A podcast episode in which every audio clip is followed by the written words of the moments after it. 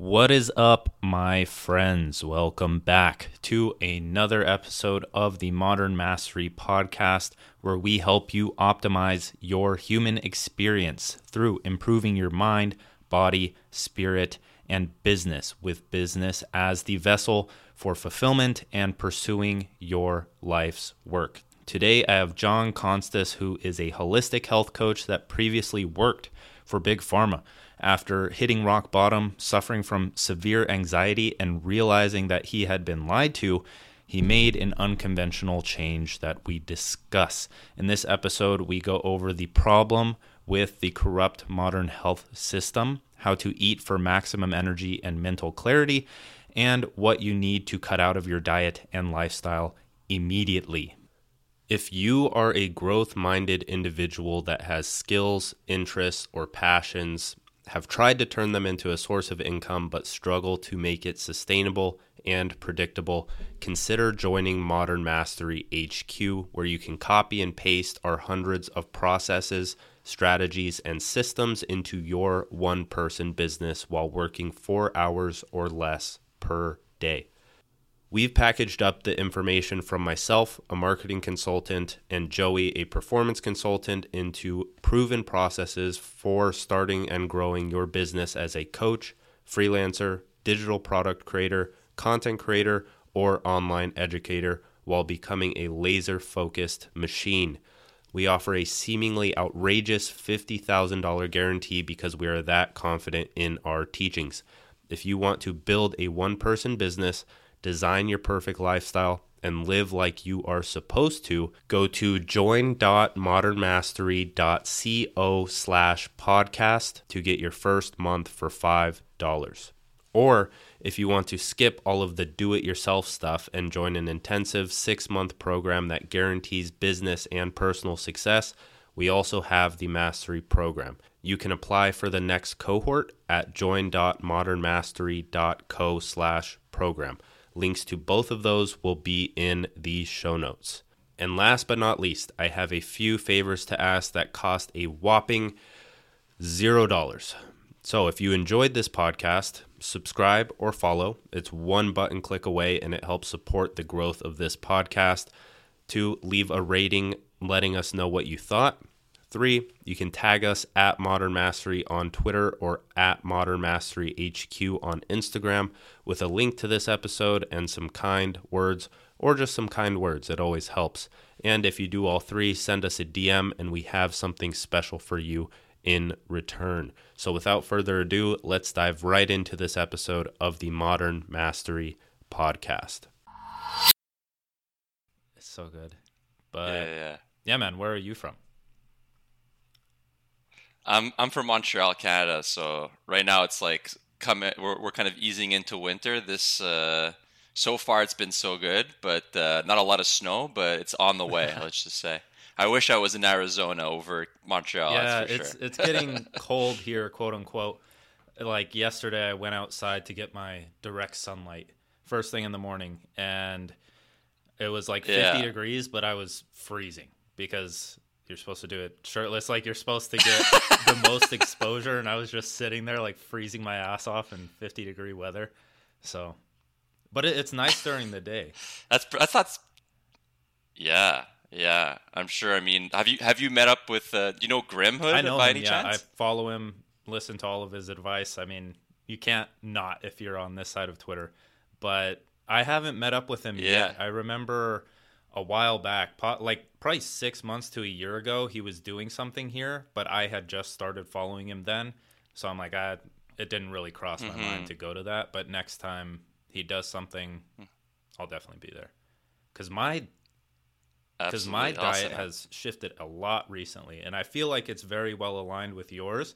We'll see as we dive deeper into this, but man, like loads of changes has ha- have happened to me in the past month two months. So I'm very excited to just dive deep. But to get things started, I always started off with the same exact question for every single person. Feel free to mull over it if you need to. It can be really as simple or as complicated as we make it. But the question is what is your life philosophy in one sentence? Oof, my life philosophy. Um, I would have to say optimization. F- optimize time, optimize effort, optimize energy.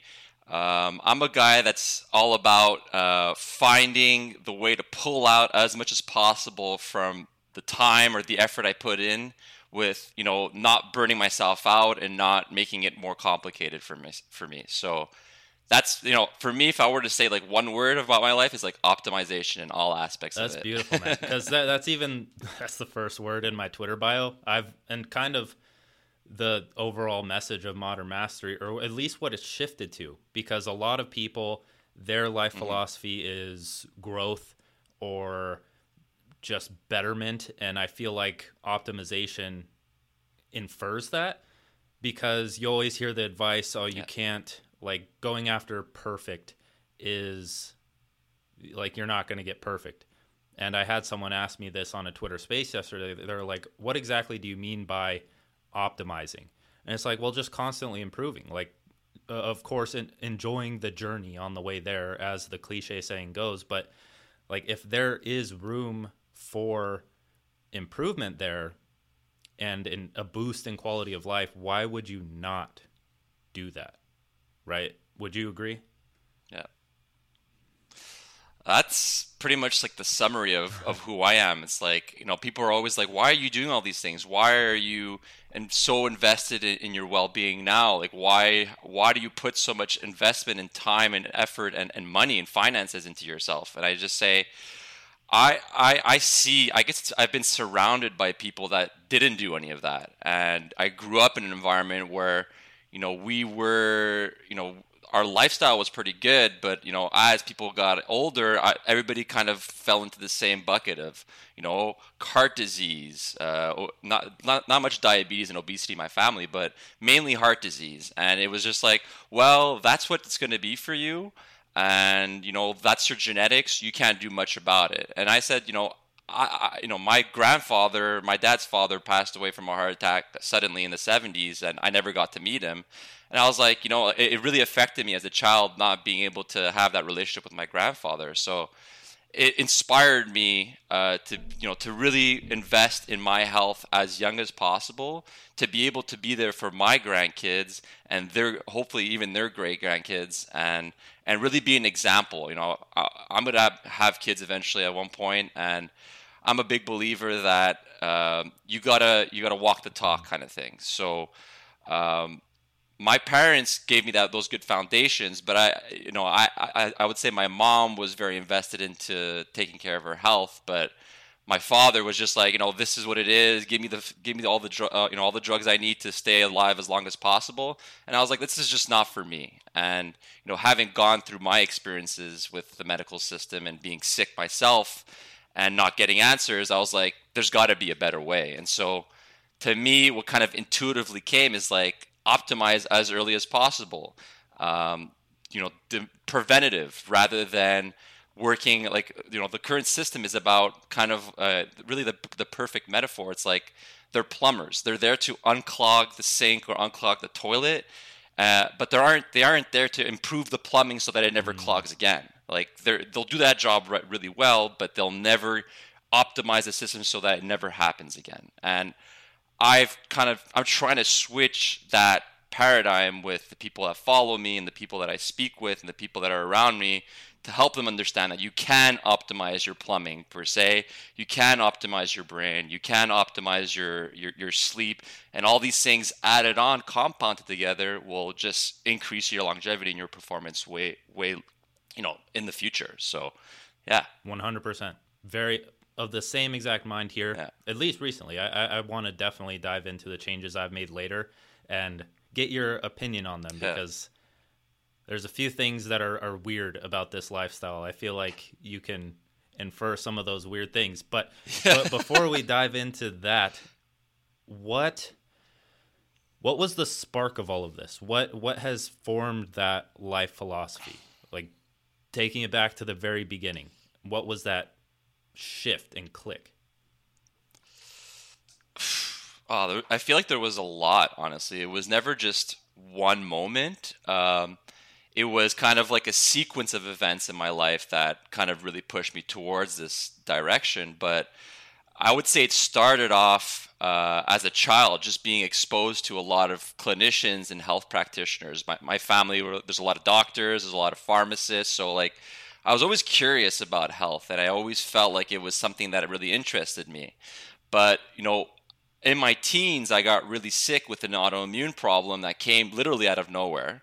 Uh, previous to that, like I was a very healthy kid, had no issues. Like was probably like in the upper, you know, I was very active. I was playing a lot of sports. Like everything was good. Then all of a sudden, I got hit with this autoimmune disease in my eyes, where like I couldn't even keep my eyes open, and I was like freaking out. You know, I was 12 years old, 13 years old, being like, "What's going on with my vision? Like, why why am I so sick?"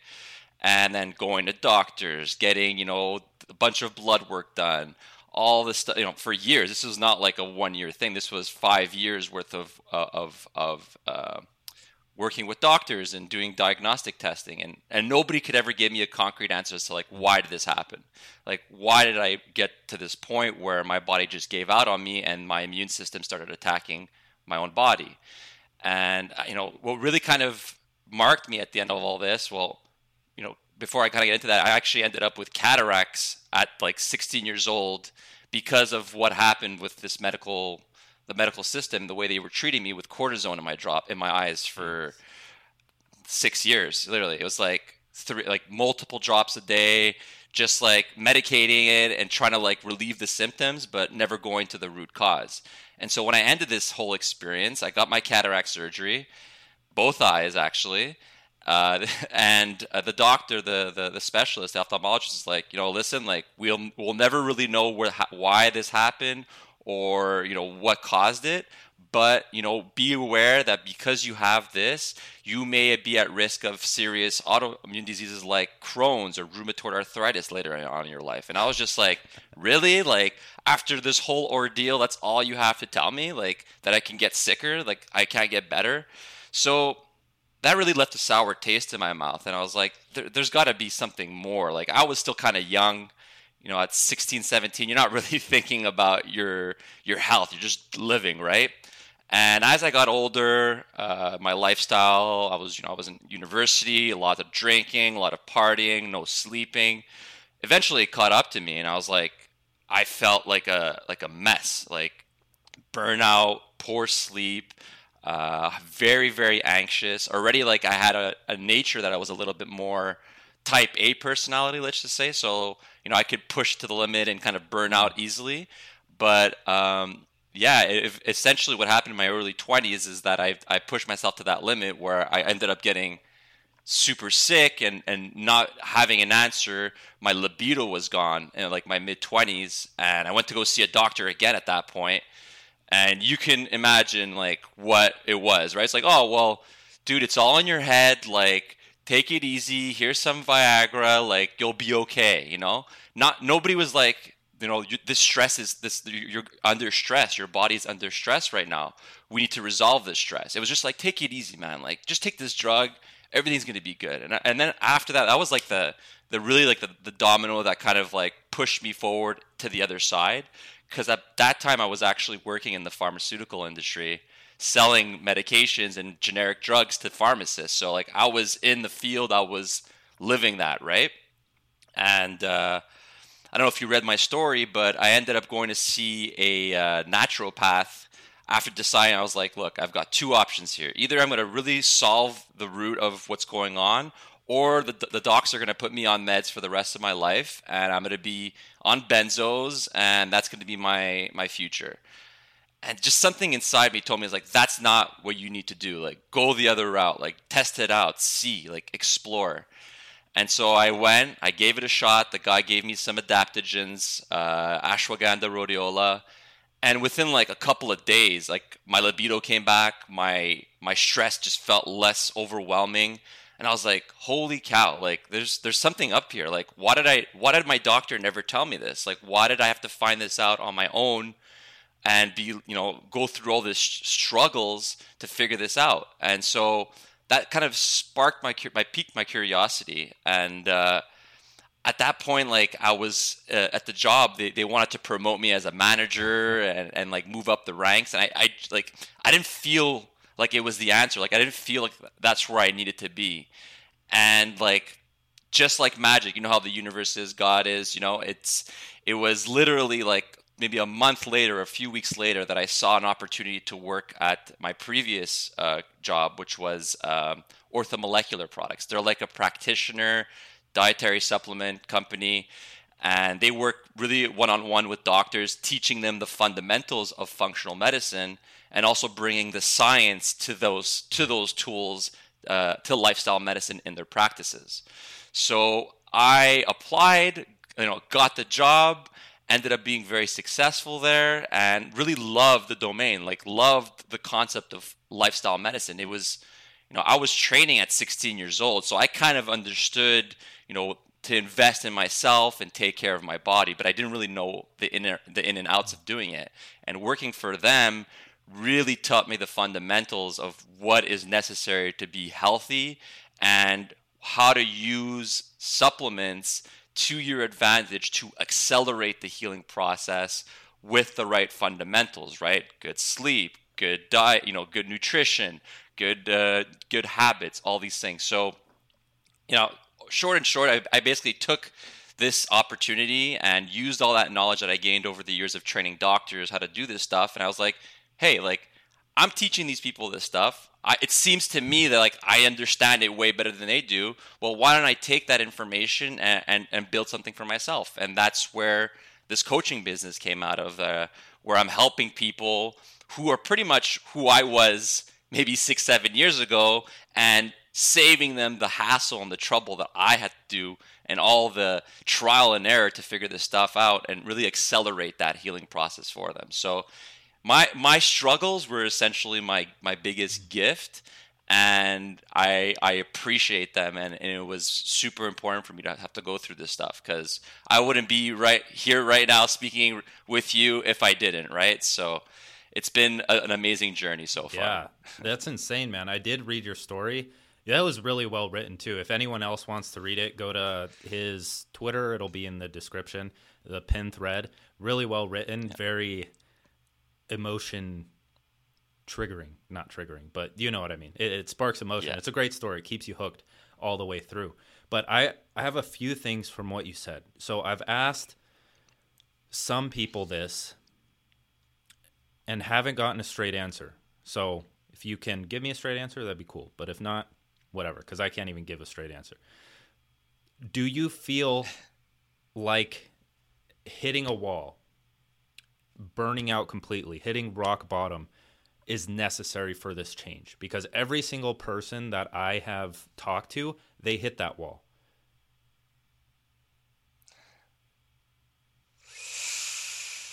Uh, I would honestly, I've always thought about that. I, I, think about that all the time with the people I speak with and I work with, right? And it seems to me that, and, and you know, having worked in this domain in, in the holistic medicine field and uh, alternative medicine field for for you know years, over five years, I I realized that majority, I would say not everybody, but I would say a good 95% of people that I encountered that were practicing, you know, health practitioners had gone, you know, the reason why they kind of went this other route is because they hit that brick wall.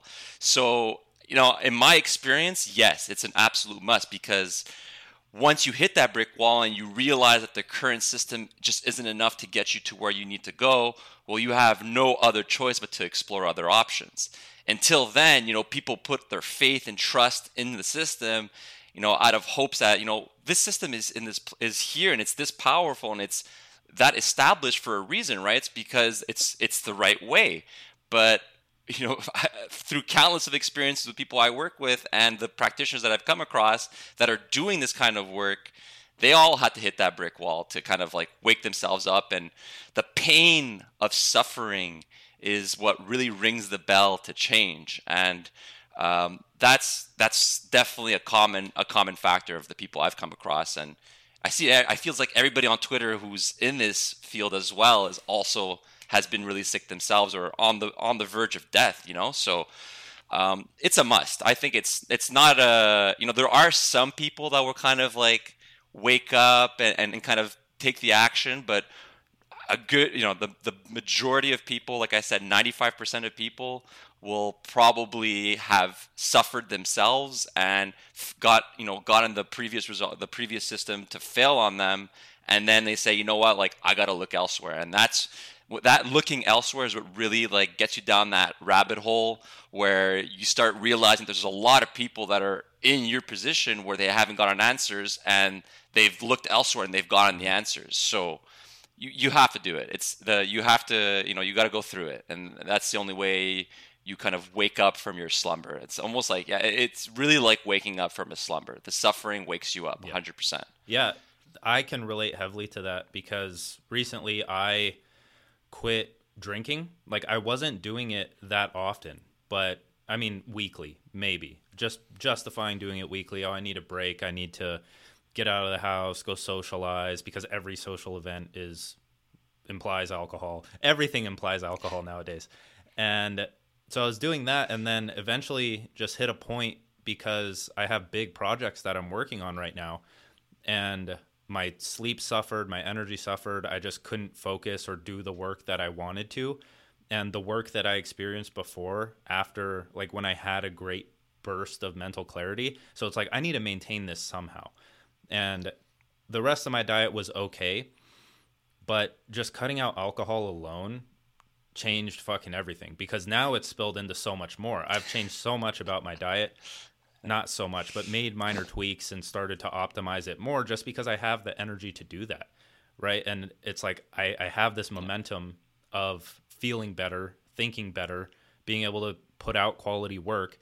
And it just compounds if you let it compound and you let it take you there rather than trying to justify it because that's what I did. Like I even on Twitter I could still kind of say this, but I coined a term tactical degeneracy. I was pretty much like encouraging people to go and drink to take a break. And to all those listening, like, I do not condone that anymore. But of course, use your own head and hit rock bottom if you have to. so, the another thing that came to mind in your story is how you started the coaching business, right?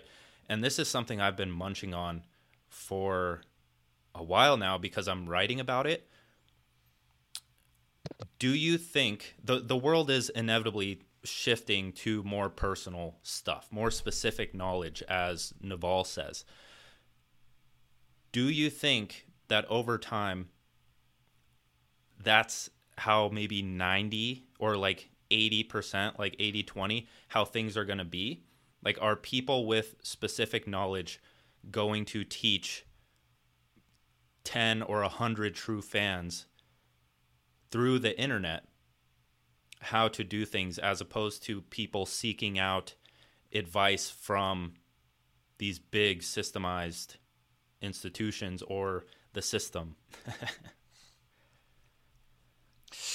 I mean that, that's uh there's there's so many levels to that question, but I, I would say it depends, right? You know, there's so many people out there doing this mm-hmm. sort of thing. And the, the question I ask myself is, are you know do they have the necessary tools to get mm-hmm. the results right like it's one thing to want to go out and be a coach and, and help people but you know do they really have what it takes to get the results and and succeed at what they do um, the you know that's one question I have. The other one, the other good thing, you know, the other side of that is that you know if they don't have the skills, well, they can invest a lot of time and effort in learning that skill. So, you know, that's kind of out of their control. But what's in their control is really going down to the nitty gritty.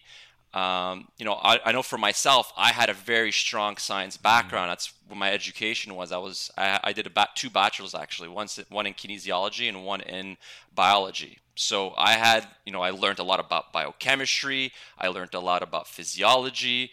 So learning the fundamentals of whatever I was doing, and in my case, coaching, health coaching, was vital and if not essential for me having the success I've had so far. Because if I didn't have that base, well, then I wouldn't be able to understand why am I giving L-theanine for people to relax, or why am I giving inositol to mm-hmm. help them. Like I'm all about when I do things and I work as a coach with people, it's about empowerment. It's about having them, you know, they don't have these tools in the in their back pocket right now. And so what I strive to do with coaching is to help them essentially take a piece of me with them with the for the rest of their lives when I'm done. You know, it's like it's it's one it's easy to put this perfect system and have them follow a perfect system, but if they don't understand why they're doing it or how it's helping them or you know why it's important to know why you know why these things are important for them, they won't get the results they're you know it's almost like using the mind to the, you know to, to, to assist the body in the healing process when the mind mm. understands mm. why something's happening it it pushes it towards that promised land, that envisioned perfection, that you know perfection that people want to reach, right? So, you know, I would say it's it it it the coaching thing. I, I see it as being a very prominent thing, but there's going to be a lot of sifting through who's good, who's bad, who's actually legit, who's actually trying to grift you. Um, I, I see it a lot. You know, I, I'm on Twitter, uh, you know, quite often, and I see the stories of you know people that look very credible and then getting you know getting exposed for not being not you know being fraudulent and not being uh, not being true to themselves and true to others. So, and what I do, I you know what you get is what you see. I express myself. You know who people are reading on Twitter right now is who I am, and they're they're literally gaining access to my brain, and uh, I was very lucky and gifted to have gone through my you know school path and career path and everything kind of aligned the stars aligned gave me all the tools i needed. You know being in school and learning biochemistry while i was there i was like when am i going to ever use this stuff? Like you know I, I was planning on being an md and i knew that being an md you know they're never going to talk to you about by you know how you're you're metabolizing your fats or how you're you know you're producing your hormones like they don't you know they don't have that time in the 7 to 50 minute conversation that doctors are having with patients to explain these things. So in my head i was like oh i got to learn this stuff to get into med school. Well you know that's that's all i'm going to do. But it ended up happening that i didn't get into med school and I had all this baggage of knowledge and understanding of the human body that I could use in my career to connect all the dots that I, I needed to connect to essentially build a business. Um, really, like being here on Twitter right now is it's pretty much a fluke, honestly, because I was in in the middle of my career, like very successful salesperson, and I was talking to a buddy and I was talking to him about functional medicine, how supplements work with for stress and all these things. And he's like, dude, like, this sounds great, but I didn't understand a word you said and it makes no sense to me. He's like, if you could find a way to take what you said and make it simple for me and everybody else to understand, I think you have something on here. Like you've got you've got something going here. And like that was that like sparked my curiosity. Then I had another friend of mine that was on Twitter uh, at My Thought Food, and he has been there for like about a year before me. I don't know if you're familiar with him, but um, he's in, into training and stuff like that. He's a fitness uh, fitness Twitter. But he told me he's like, dude, just get on Twitter and start sharing this knowledge. And I was like, okay. Like, went on, spoke to a brick wall for like who knows how many months, just writing out content, everything that can come to my mind, just writing, writing, writing, writing. I was always a creative person when I was a kid too. Like even growing up, I just had this like creative spark in me. And I think in my teens and in my early 20s, like I had lost that. And I kind of came to discover that that was really fueling my stress, like not being able to let my mind get rid of all these thoughts and put them onto paper and express itself was mm-hmm. just like making my mind overactive and more stressed out. So, yeah, I mean, overall, it was just like I, I, I fell on, into Twitter, started building this brand, and people just started asking me for help at one point. Like, and they're like, "I'll pay you for it," and I'm like, "Oh, whoa! Like, in, somebody's paying me for internet money? Like, you know, give paying me internet money to help them?" I'm like, "I've got something here," you know. And then I kind of got lucky. I ended up working with, uh, you know, I saw that there was the potential, so I invested in coaching myself uh, with Jose Rosado to teach me how to run, you know, a coaching business and and really get my word across and, and help people and, and make a living out from it. So started off with him, and then it's you know it's progressed to you know other people on Money Twitter. I, I work a lot with uh, uh, Olivier Quentin. So uh, he's helped me tremendously, really take my uh, my coaching business to the next level, and it's been, you know, that's what I would recommend for anybody that's considering getting into coaching is really network, find, you know, get out there, do the work, show up every single day, no if, ands, or what's about it. Like that's the secret. It's like every day, no matter the crickets that are showing up to your content, you show up every day and you make you make connections. And I, I know you can totally relate, Dan, but you know we, we we just show up and then eventually things just start clicking for you. It's like magic. It's like the the universe conspires for you to win if you show up, and that's what happened to me in this case. So yeah, it's been so far uh, so far loving the experience and. I, I can't wait to see what the future has in store. Honestly. Hell yeah, dude! I am of the exact same mind. Again, the the thing with Twitter when I first started, it my non-negotiable for myself because I had tried so many other things. I tried Instagram, I tried YouTube for like 5 years. and then with Twitter, one I saw more potential and it seemed a bit easier. It's just writing. It was kind of fun, right? And I saw other people's content. I'm like, I could do this yeah. too. And so I started putting it out there and my non-negotiable was if I skip a day, I die. Metaphorically. And so even on the days where I would put it off for so long, I'd lay in bed for like an hour before sleep. I know I shouldn't look at my phone before sleep, but I, I would sit there just writing out, like trying to think of the perfect tweet to put out so I could say that I did it for the day. And what you said there about the universe conspiring in your favor, I recorded a video on this the other day and it's the whole thing with diving into the unknown or what's uncomfortable to you because you don't know what's out there. Yeah. It's the unknown, right? And once you take that first step into it, yeah.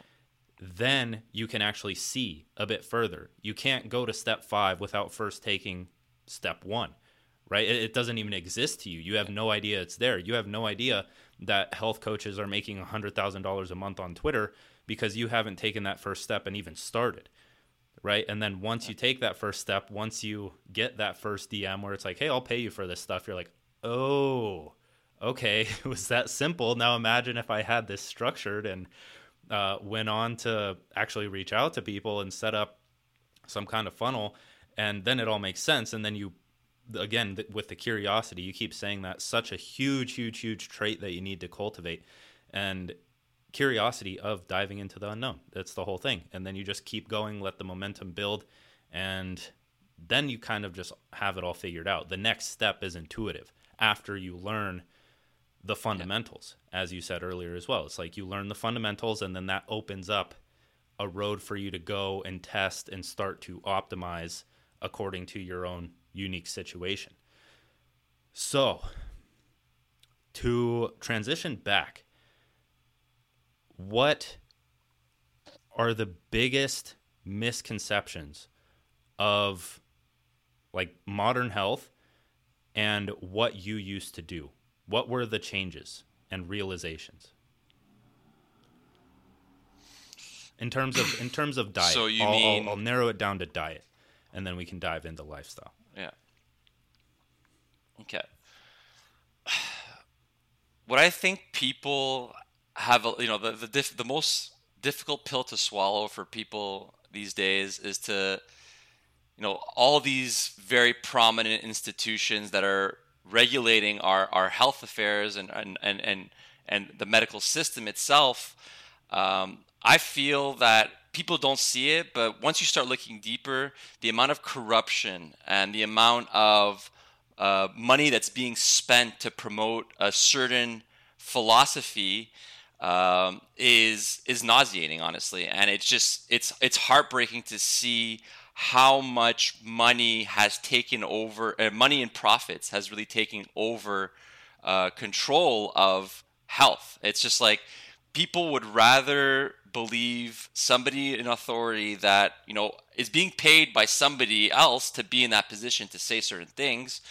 Um, you know, I'm I, I don't like de- delving too much into the conspiracy theories, but you know, the science is there. There is science out there proving that things that we're doing now is not beneficial for our health.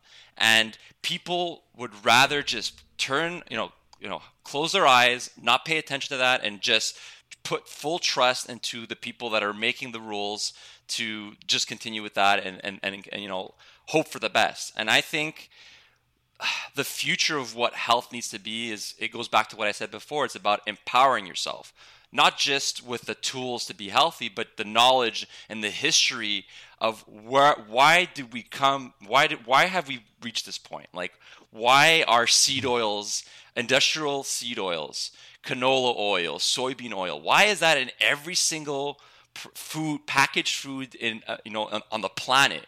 Why are they giving something like that for to everybody to eat when there is science out there showing that there is it's causing inflammation. It's feeding into things like diabetes and obesity. Like there is evidence out there. And it's like people hope you know they hope that they're going to get this perfect research paper that's going to come out it's going to answer all the questions of the world and everything's going to be good and we're going to have the perfect blueprint of how to live our lives. That's not going to happen that's that is not never going to happen. It's not going to happen. It hasn't happened. The entire system would have to collapse for that to happen. And you know, is that going to happen in our lifetime? I hope not. But you know, at one point it might have to. It's like they've built this de- this house of cards, right? All it's going to take is just one flick of the bottom card there, and the whole thing's going to come toppling down. And that's really where my message on Twitter is. It's like to wake up people to what they aren't being told versus what they're being told and to question, you know, is what I'm being told fact or is there something else behind that that, you know, for example, money. Money talks. We all know that. Um, there is billions, billions, and billions of dollars. For example, you know, I always use oils because it's just like people can relate to that. They know they know about it. They've been hearing about it, especially on this side of Twitter. But um, there are t- plenty of other things that are, you know, the pharmaceutical industry, certain drugs that are being prescribed that are causing, you know, tons of problems uh, just as a side effect of the drug. Um, this isn't to say that the pharmaceutical industry and the medical system is all terrible, right? Um, there is value in certain things, in certain treatments. You know, if you break a leg, there's no supplement on the planet that's going to help you heal or Chinese medicine that's going to help you heal that leg, right? You got to go to a surgeon and they got to replace it. And, and, you know, that kind of, on, on that front, uh, modern medicine has tremendously advanced. It, there's situations where they are really saving lives. But when it comes to chronic disease, the, in my opinion, from what I see in, in the research I've looked at and, and just being in tune and intuitively just feeling this, I feel there's a lot like money is talking more than the actual facts are talking, and that's what I'm trying to wake up people to is to like, not that there is a conspiracy, but like you know things don't add up. And just ask why aren't things adding up? Like why am i if i follow the, the food pyramid am i getting obese and diabetic and you know having to take all these medication for the rest of my life? Um, i want people to question things and i want them to dig deeper and look, I mean, you know, if, if, a very short and sweet story of where you know why the medical system is where it's at today. Um, it, there was something in the in 1910, the Flexner report, which was uh, they wanted to standardize medical training for physicians across the world, well, particularly in North America. And this was actually funded by John D. Rockefeller, the Rockefeller Foundation. So big big money in here. They he was actually also highly invested in the pharmaceutical and, the roots of the pharmaceutical industry. And so when they came to standardize the medical tr- the medical field and the medical training they basically decided like there's you know naturopathy chinese medicine chiropractors um, all these di- energetic medicine all these different uh, healing modalities were everywhere. There was universities dedicated to this stuff prior to you know the 20th century, and then they decided, you know what, this doesn't really connect to where we want things to go. We need to standardize it where doctors are trained in a certain way. They prescribe, you know, these drugs that we are going to produce uh, to the patients. You know, these drugs were actually based off of the the petrol industry. So like uh, the gasoline, it was kind of like they were using uh, parts of that industry to make pharmaceuticals. And uh, you know, this is a history that you could ask every single doctor you know.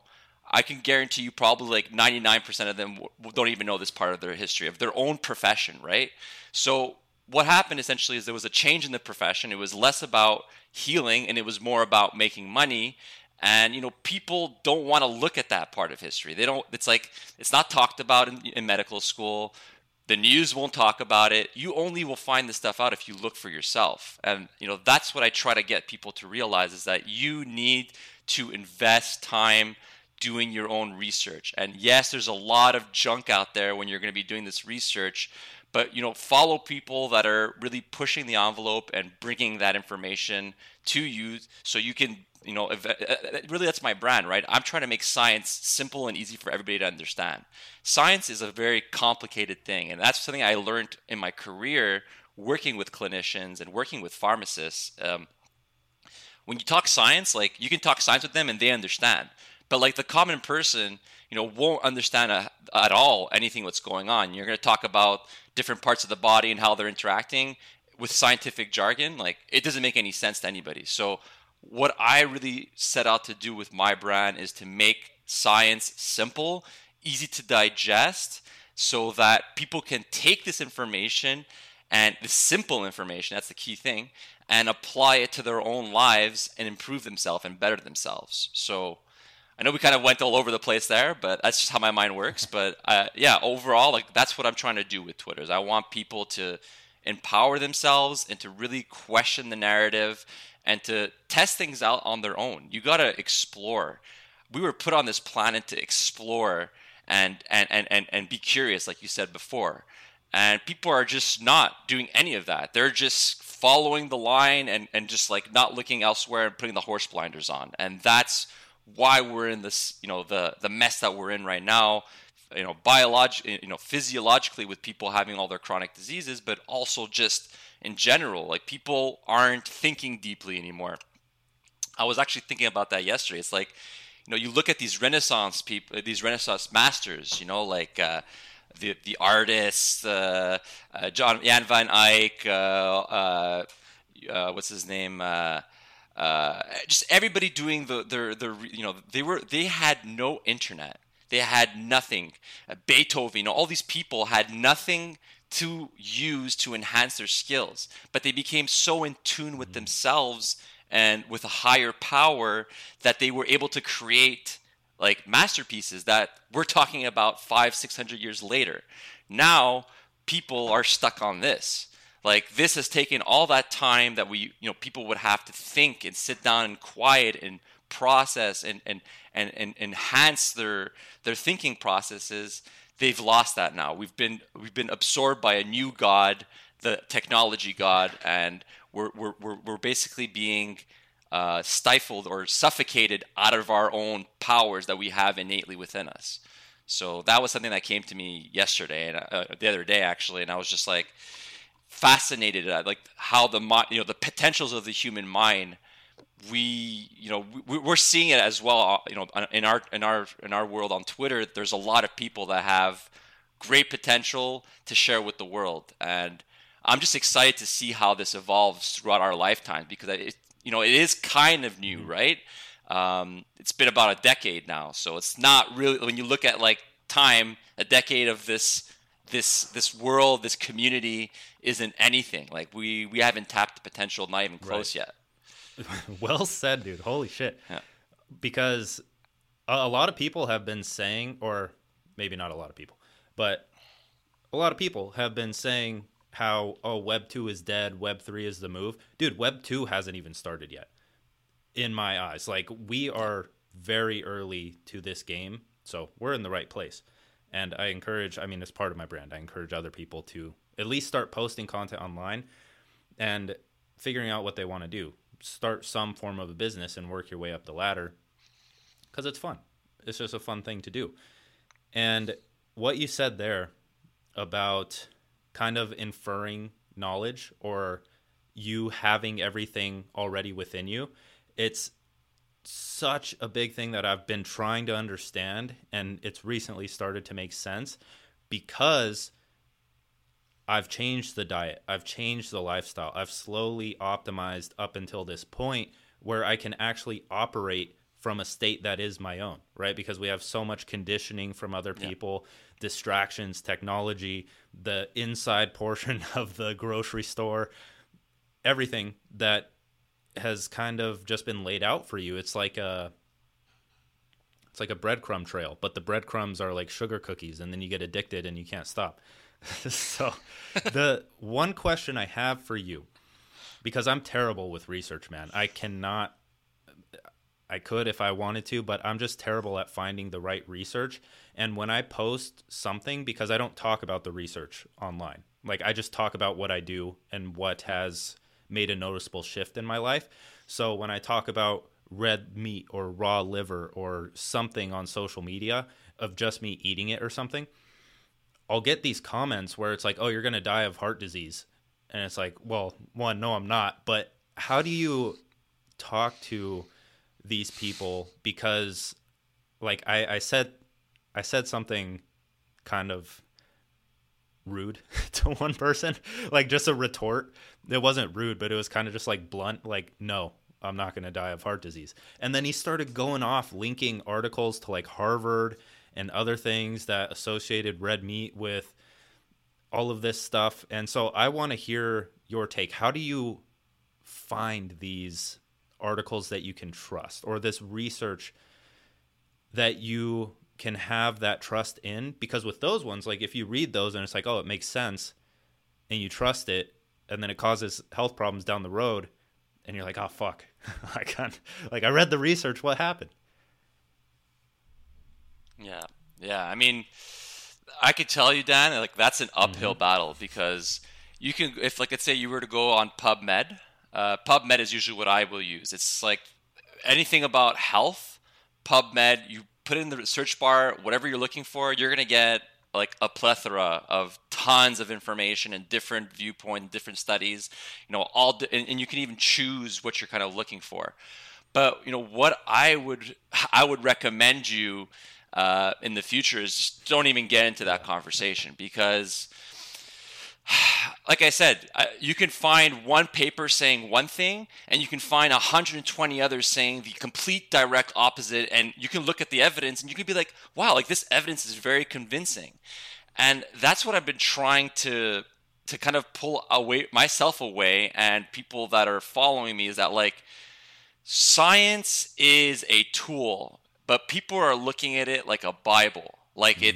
You know, this scientific paper that was done in a very controlled setting um, is the facts. When in reality, you and I are living in this ecosystem that is not a labort, that is not a laboratory, that is not controlled, so, you know, it's great to look at all these, you know, these papers and to see how in a controlled setting certain supplements will help and, you know, uh, certain diets will help. But I could tell you from my, you know, my exploration of of nutritional science and and research, um, there's a lot of uh, there's a lot of lobbying that's being done. There's a lot of industry funded research that is you know pushing a certain viewpoint and denying another viewpoint.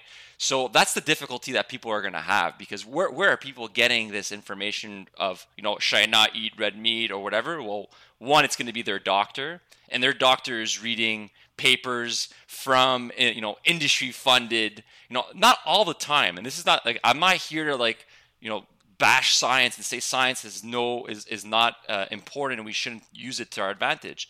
Not at all. It's like the, the thing with that people need to understand is a lot of doctors don't have the time to go through the research themselves and you know they're basically relying on things they've heard 20 you know 10, 10 years ago while they were in medical school when they spent you know 10 hours learning nutrition um, they just don't have enough time as well. Like they, it's, it's a time is a factor. Going through all this research is very tedious. Requires a lot of time and effort.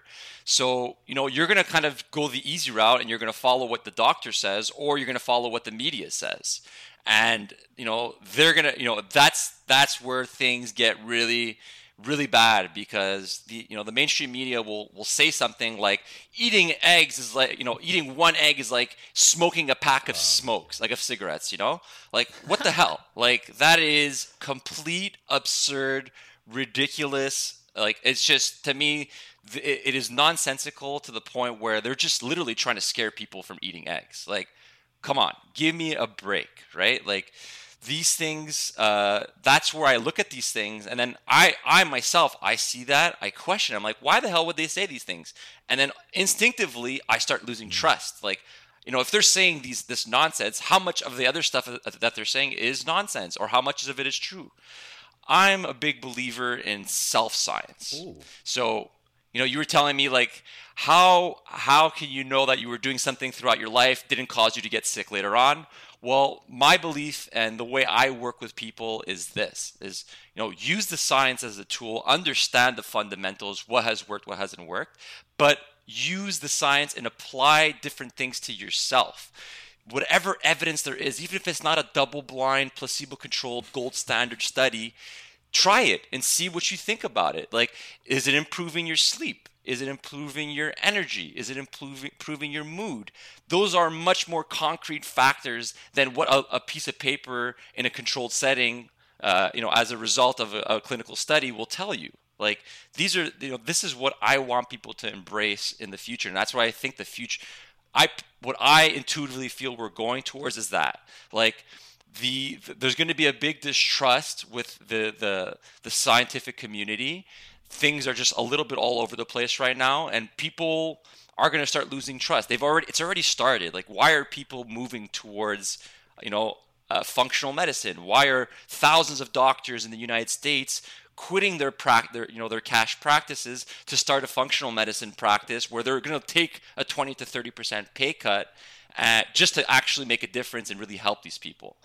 Um, you know, that's these are the questions that people should be asking. And at the end of the day, what people need to do is take information that they have, uh, apply it to their own lives. If they have serious conditions that need doctor's supervision, then they ask their doctor before doing anything outside the box.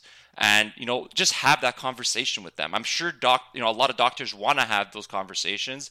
It's just people are feel like they're rushed out of the rushed out of the clinic office and they don't have the time. You have to take control. If you care about your health you have to take care of you know you have to take the action. You have to ask the questions. You got to start empowering yourself. You got to start you know not, not challenging your doctor but getting him more involved into what you're learning and what you know the questions you may have. Um, that's what I feel needs to be done. It's it's to be like a it's to be like a movement. It's like the more people start asking questions, the more this, that wave is to get bigger and bigger and bigger and bigger until eventually like we're to find a better solution. Which you know we're we're almost there. Like there is snippets of where we're going, where you know they're to look at your genetic profile. They're to see what you you know how your body is wired, and then give your body the right software for that wiring so that it stays optimized. Like that's where medicine is gonna move. Like we are there, but it's just like not mainstream. Not everybody knows about it. Uh, you know, there's a lot of people pushing back against it and saying this is not how it should be. You know, the only gold standards we have now are from the pharmaceutical industry. You know, how, you know how much it costs to do these papers, that these research, uh, these clinical studies. Like it's multi-million dollars. And I can tell you, like having worked in a supplement company that was investing a lot into research, it's extremely, it's unfeasible, and it's I would say it's impossible to get the standards of research that people are looking for to really move forward with this. The only way we're going to do is if the people ask for it. And that's what I'm doing is having people ask the questions so they can ask their doctor and then their doctor can start asking questions and start digging deeper like that's how you make that's how you change things and um, I, i've heard this thing about revolutions right where it's like all you need is 10% of the population to kind of get on board and create the movement for a severe, uh, you know, a serious switch around or a serious wave of change. And that's what we're all doing, I think, on our on our on Twitter uh, through our own brands and in our own fields is that we're trying to help people realize this. And you know what I've seen with my own clients and people that that follow me is like you know they're they're learning information, they're telling their friends about it, and then their friends are telling uh, their friends about it, right? So that's what I think we need to do uh, as I know as influencers, as you know people that have uh, a certain expertise in our fields. Like we need to help these people get to where they need to go, so they can tell other people about it and we can create that that positive change that we want to see in the world. And it's it's got to start somewhere. So that's what we're doing right now. You're on fire, man. Holy shit. yeah. Okay. So, dude, that's I, I, get very passionate. You can tell this is like I live I and breathe it, this dude. stuff. So. I, I just want a better world for my kids and their kids and their kids, right? Like that's I, I try to be as selfless as possible in this world, uh, in this lifetime, and, and try to help as many people as possible. But I'm looking at like that's how my mind works. I'm always the guy that's like looking in the future, like where are things going? How can they get better? Like that's you know my optimization of myself projects into my wanting, you know, my my desires for humanity in the future. Like that's that's what I want. That's so, the that's yeah. the cool thing, man. Because from the people that I've talked to, and like the modern thought leaders, like Jordan Peterson, or even like ancient philosophers they've mostly came to that conclusion. I think everyone that is on the path of improvement eventually comes to the conclusion of yes, my life's purpose or the main driver of my life is to do whatever I can, test everything, experience everything, find what works, transcend myself, and pass those lessons down so they spread further. Like in, I'm pretty sure this is the main message of a New Earth by Eckhart Tolle is you're raising the collective human consciousness. That's exactly what you're doing. And something funny I saw on Twitter that didn't get much engagement. I forget who it was, but it had like two likes.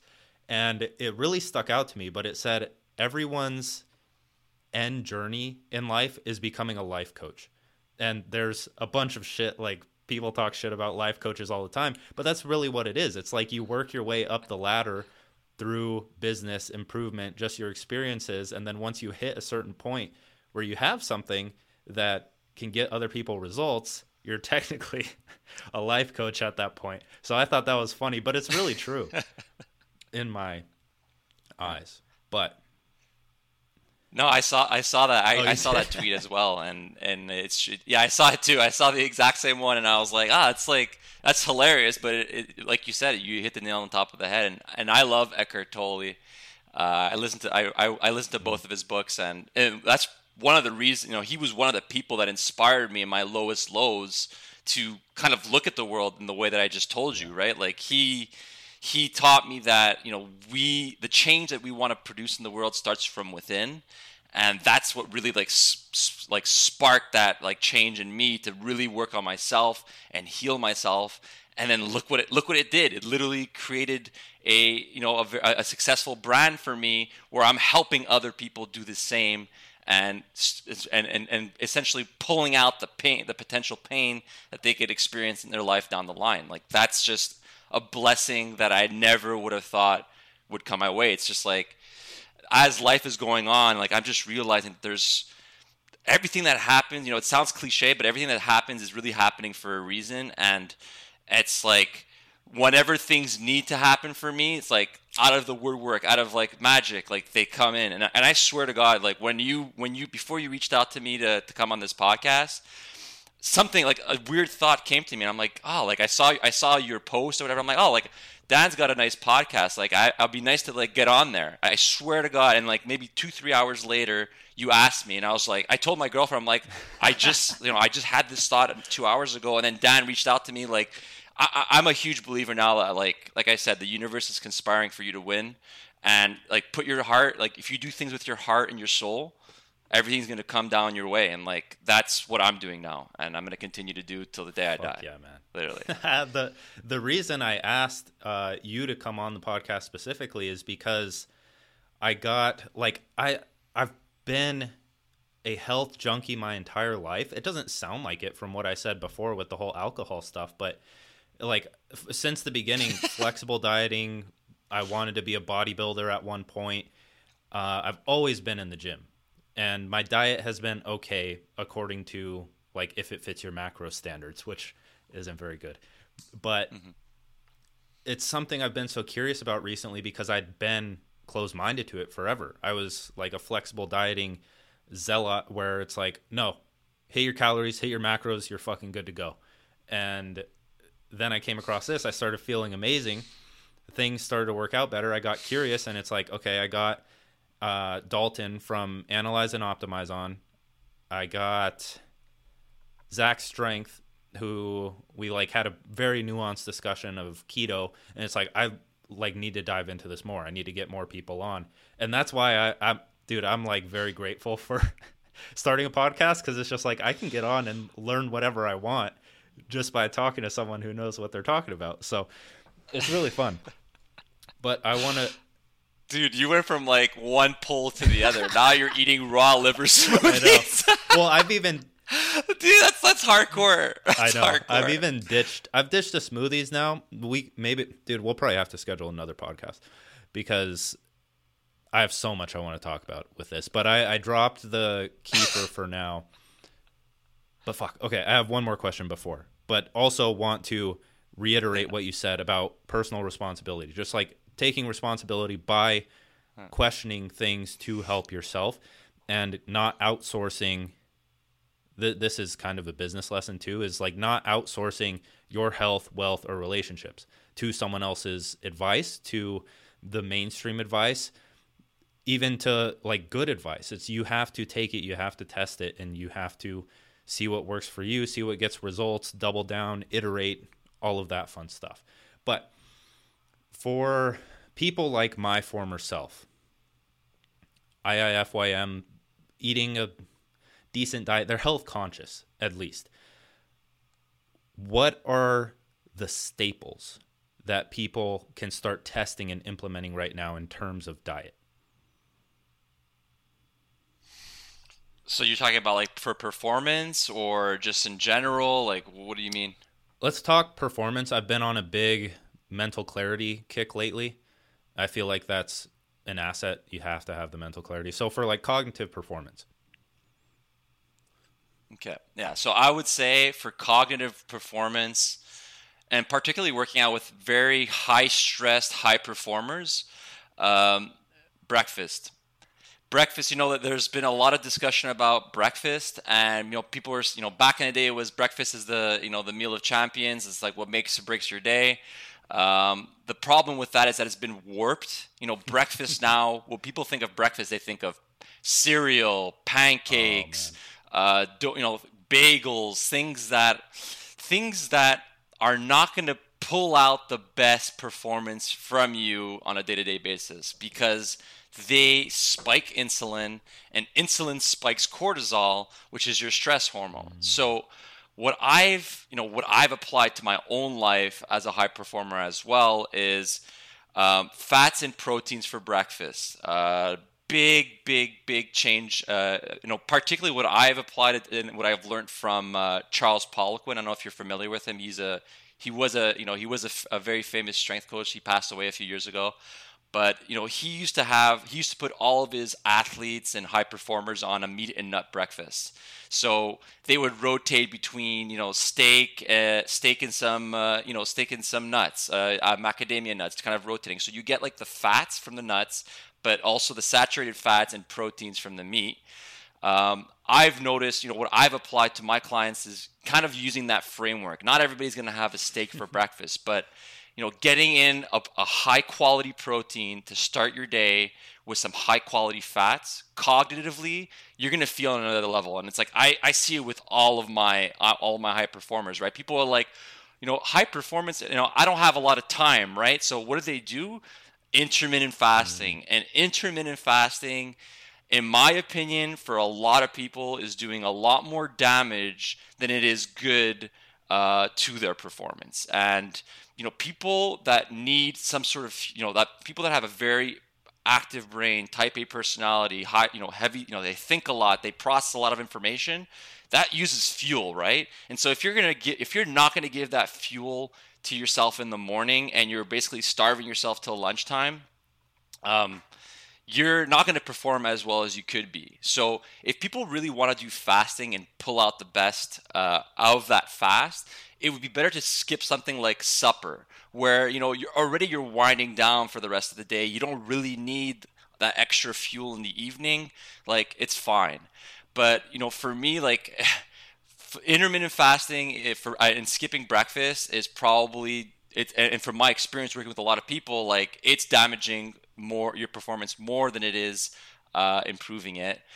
Um, the other thing is like people are, you know, fasting is great, but doing too much of it and not re, re giving your body what it needs. You know, there's people that do like two, three day fast or one day fast a lot, um, but don't give themselves the right refeed. Mm. Um, that's very stressful on the body. Your body doesn't always want to be starving. Starvation is like a stress response. So there are, you know, it's a very fine line. It's a double edged sword. People can use it to their advantage, but if they don't do it right, they're gonna they're gonna have problems down the line. Um, the other thing um, that I would recommend. We're, talking about just diet now, right? You, the question you were we're, talking about just we're gonna diet. Dive in, we're going to dive into lifestyle too um, for a bit. I, okay. I, that's why okay. I feel like we need another podcast, but we could like like give give the people what they need for this. Yeah. Yeah. So I would say what else? Like another thing that people should look at is not just removing carbs either. I'm I'm I'm again uh, not a big fan of keto. I don't, you know, I, I know there's a lot of therapeutic potential for people that are very, very sick or, you know, very, very overweight that want to lose weight and rebalance their insulin and all those things. Uh, but I would say, again, for a lot of people, it's a stressor on the body to not be getting any carbs throughout the day what I've seen in my experience working with people is that there are people that will go on keto and then their sleep gets messed up. Like they just can't sleep anymore or they, they just feel on edge all the time. Carbs, uh, timed at the right moment, actually can improve your mood, can help you relax. So, you know, what I do with a lot of my clients is I have them time their carbs either like in the evening on workout days uh, or you know having vegetables. Vegetables are like the, the accepted carbs right? Like you can have that at lunchtime or whatever but like if you want to incorporate things like rice or uh, some some uh, sourdough bread or potatoes um, those things are, are more beneficial in the evening because they when you eat carbs you actually flood your brain with serotonin. Serotonin is like your feel good brain chemical. It's very important for uh, stress, for example. Your, your, your brain will actually release serotonin to kind of get you into the present moment and relax you and, and get you like calm so you can take action, right? Uh, but one thing about serotonin too is that it produces melatonin. So having those carbs in the evening actually promote better sleep uh, for those people that are you know very high performers that are having tr- uh, trouble sleeping. Mm-hmm. Um, that's really like uh, if you want like a very basic effortless tip on how to like wire like uh, program your food. That's one way that I, I get I pull out a lot of performance and a lot of uh, good things for for my clients when I do that for them.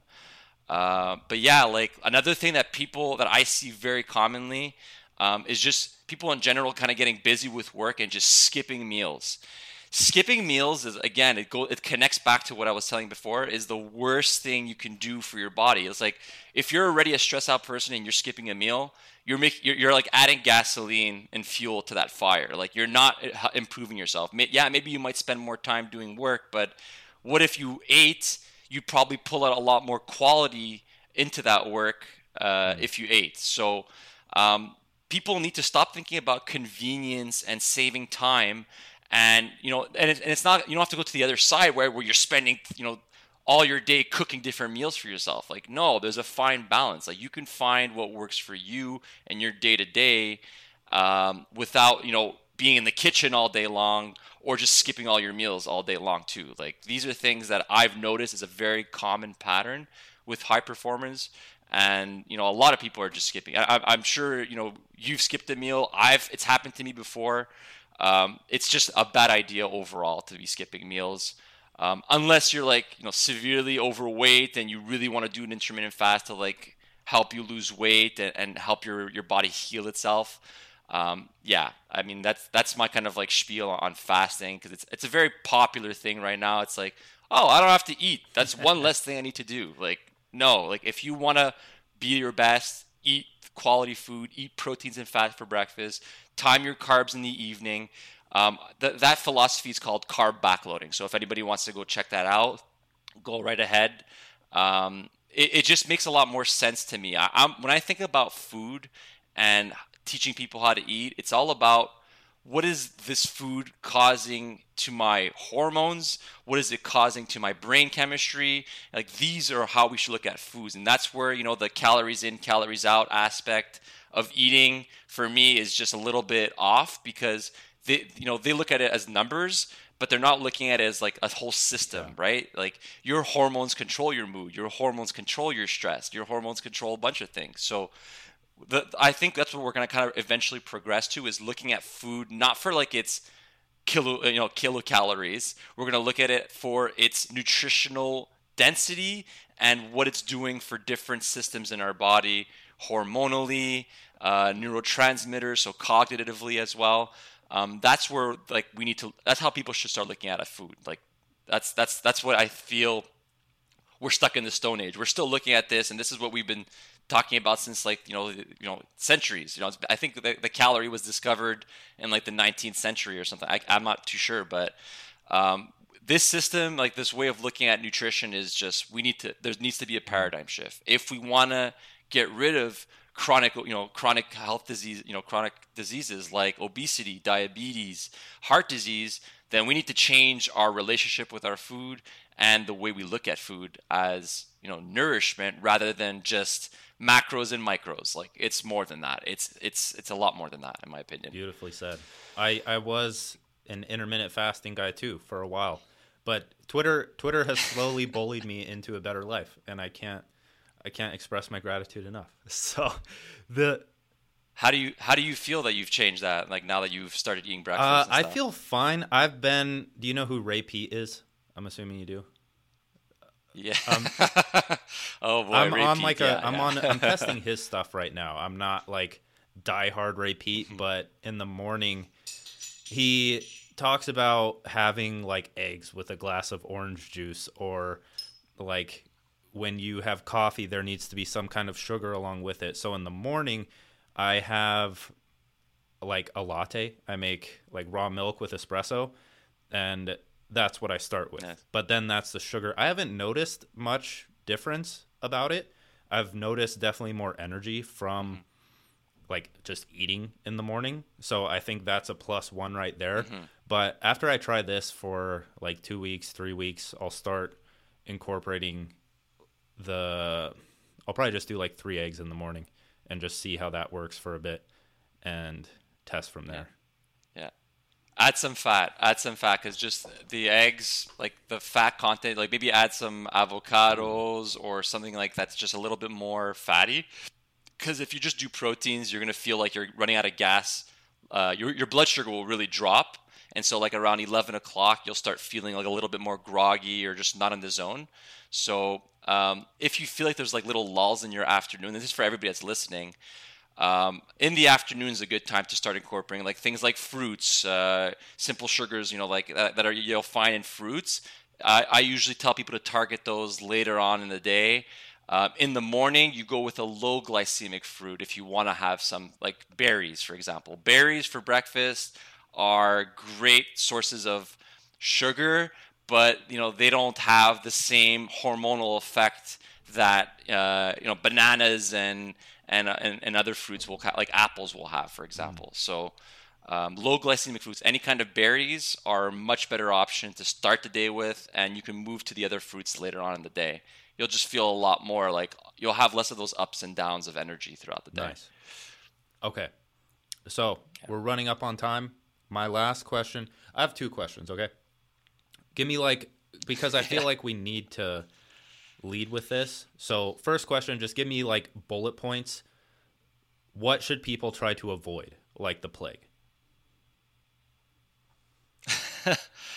One, uh, any kind of industrialized seed oil, like any packaged food, any any food that's coming in a box, you have to pay attention and really look at that box. I'd say 99% of the time, there's going to be sunflower oil or any kind of uh, industrialized seed oil. These PUFAs, polyunsaturated fatty acids, are very um, they're oxidized, so they have the potential to create a lot of inflammation you don't want inflammation in your body as much as possible. So I would say avoid seed oils at all costs. when you're going to restaurants and stuff like that, it might be a bit difficult. But whatever you can, avoid them. Use a lot of animal fats instead. So, you know, butter, grass fed butter if you can, uh, lard, tallow, any kind of a baking fat. You know, these animal fats will give you things, uh, give you saturated fats, which are vital for things like testosterone production. People that are on a very low saturated fat diet don't produce a lot of testosterone. So I would say strongly recommend people start, you know, doing that. Um, what I would also recommend people to do if they're using a lot of technology is putting either getting blue light blocking glasses uh, with an orange or red hue that literally will block out every single ray of blue light, or use uh, you know use a use a certain application or program on your on your computer to create more of like a reddish hue because we're spending all our days in front of the computer. If you're having stress and sleep problems, like that's definitely contributing to that experience. So that's one thing I would recommend people do as much as possible, uh, and you know avoid as much as possible as well. And uh, what else could I say? I would say um, avoid any of the fear mongering of the sun. The sun yes. is probably your most effective, effective healing tool. It's free. It's there for a reason. It gives life to this planet. Like obviously within reason, right? Because people, whenever they're talking about the sun, they're like, "Oh, you're gonna go stay in the sun for three hours a day and burn yourself and get cancer." Well, yeah, if you do that, sure. But if you give yourself the right dosage, you know, I'd say 10 to 15 minutes, if you can tolerate it, um, just getting outside. You know, we're so cooped up inside. We we, we, we, we can't be our best when we're in, when we're outside of our uh, natural environment. So you know we can do both. That's that, that's the benefit of being a human. Like we are very adaptable right? So we need to pull out the best of you know these fundamentals like sunlight uh, as much as possible. And the last thing i would say is drink quality water and avoid tap water. I mean that's a that's a this is a biggie for me. There is yeah i could tell. Like you know people it's a big discussion now uh, especially in the health twitter sphere but the water that people are drinking from the tap, there's so much junk in there. Like it's when I think about it, it just turns me off from ever being able to drink it. You know, there's things like uh, xenoestrogens. There is birth control pill in there. There's medications. There is lead from lead piping of, of you know just the infrastructure is you know you're you could be absorbing uh, heavy metals and for me just the, the government standards for clean water is is not good enough so Everybody should be filtering their water. Everybody, if possible, should be remineralizing their water with sodium, potassium, and magnesium. Uh, you know that could be found in a lot of you know putting some sea salt, like good clean sea salt into your water, especially in the morning.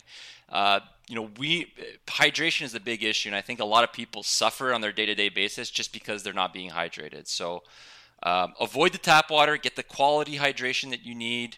Uh, another great option for people that want something quick is like uh, coconut water. That's got a lot of potassium. It's got some sodium. It's like a very natural, effective way of getting all your electrolytes in. So I think I think that's enough. No, Need that, more? that was really good. I do have one question that sparked from that. Thanks, though. man.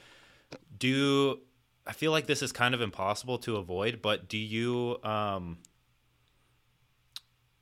like pay mind to like showers? With the tap water or like exposing yourself to that tap yeah. water? Like how do you I feel like it's impossible to go around that.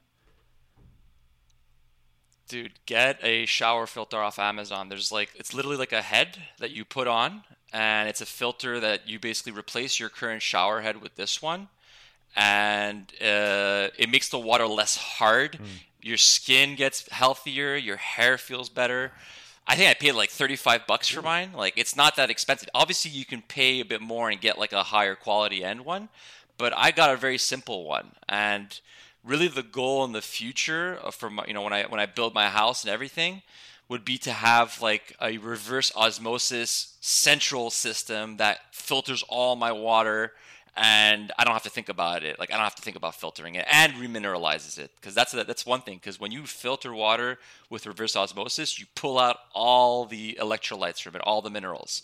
So a good system will remineralize the water. So it's like water has structure. Without any minerals, it's like mm. dead water. So it's actually making you pee out more of your minerals instead of you keeping them. So it dehydrates you essentially. Yeah. So it's like that's where people need to be like these are things that you know if you look at the mainstream they're not talking about this. They're not saying you know they're saying oh tap water is all good you know there's nothing to think about. No like the water is polluted and we need to do you know it's not about avoiding it at all costs and, and you know there, there's certain situations where you know you'll say you're somewhere else and you don't have your shower at the wall. You got a shower right? But it's all about minimizing the inputs. It's not about perfection. That's what I tell my clients, and every, you know, mm. I try to relay on relay on Twitter. It's like you can't be perfect in everything, but you have to put the odds in your favor. Do the right, you know, increase the good inputs and minimize as much as possible the bad outputs. That's you know the bad inputs, and that's it. So you have to do that, and you have to proactively put yourself in a nutritional surplus because your environment and your stress and your lifestyle is pulling out all the good stuff from your body. And if you're not giving that back in in good amounts well you're going to have health problems that are going to show up later on. That's for sure. Well said man. Last question. Why pomegranates there's a lot of things. I mean, pomegranate has like very very potent antioxidants in them, so you know for heart health that's very very important. But what they're really seeing in it now is its prebiotic effects. So the seeds themselves have uh, the capacity have certain uh, nutrients in them that feed good bacteria and kill off bad bacteria. So that's you know maybe a, a topic for another conversation. But gut health and pomegranate um, is ba- very much uh, in line with with one another. So why are people talking about pomegranate? It's just like it's a it's a it's a it's a very potent source of good fibers and good antioxidants that really support gut health, which will improve you know which is important for brain health, which is important for heart health. Everything starts with the gut. So that's why I and and and it, it tastes, tastes so really good. so yeah, I love it. I, it's so good. It's so good. It's it's it's like a mission to open it, but it's worth every. I think every it's minute. fun. It's like it's like mindfulness, a, a, meditative activity. You just take the spoon and you just beat the shit out of it and get all the fucking seeds out. It's a fun time. But yeah, it tastes so good, man. I saw your pictures yeah. on there, and I'm like, I love it. Pomegranates, hey, I'm gonna buy a few of those. So I I did, rediscovered my love for them. So thank you, man. Thank you for the pomegranates. Amazing I thank I you for yeah. coming on. I feel like we need another podcast eventually. We will come back. We'll talk about lifestyle changes more in depth. But I think starting with diet is starting with something is as good as it can get, right? Because it, it just leads you down the rabbit hole of everything good. So, John, thank you again. Totally. Uh, totally. Where can people find you? Thank you, Dan. And what can they? How how can you help them? So people can find me on Twitter at John Constas, C O N S T A S uh, is my last name. So uh, people can find me if there are you know any high performers on here that are looking to really optimize their stress, uh, enhance their sleep quality, uh, just feel better overall and perform better overall. I, I, offer a coaching program for people like that, and uh, yeah, I would love to hear from anybody on here that would like to, to get coached. So thanks again Dan, I appreciate it, and I'm looking forward to our next chat for sure. Likewise, man. Thank you again. Listeners, uh, we'll thank you. We'll see you in the next one. Thank you so much for listening to that episode of the Modern Mastery podcast. I have a few favors to ask you. For a whopping $0, you can support this podcast by following, rating, and subscribing on whichever platform you are listening on. For an additional $0, you can share this podcast and tag us at Modern Mastery on Twitter or at Modern Mastery HQ on Instagram. This helps the Modern Mastery community grow and allows me to bring you top tier guests to fuel your hunger for wisdom. It costs $0, but it does cost you your time, and we understand how valuable that can be. Lastly, if you are trying to build a one person business as a content creator, coach, freelancer, digital product creator, or online educator, consider joining Modern Mastery HQ that has hundreds of proven processes, strategies, and systems that you can copy and paste into your life and business to become a highly paid, free, and fulfilled individual. Go to join.modernmastery.co slash podcast to get your first month for $5 and gain instant access to four beginner legacy courses, hundreds of trainings and strategies, and a community of growth minded individuals because, quite frankly, your friends and family just don't understand this kind of stuff. With that, I hope you enjoyed this episode of the Modern Mastery Podcast, and I'll see you in the next one.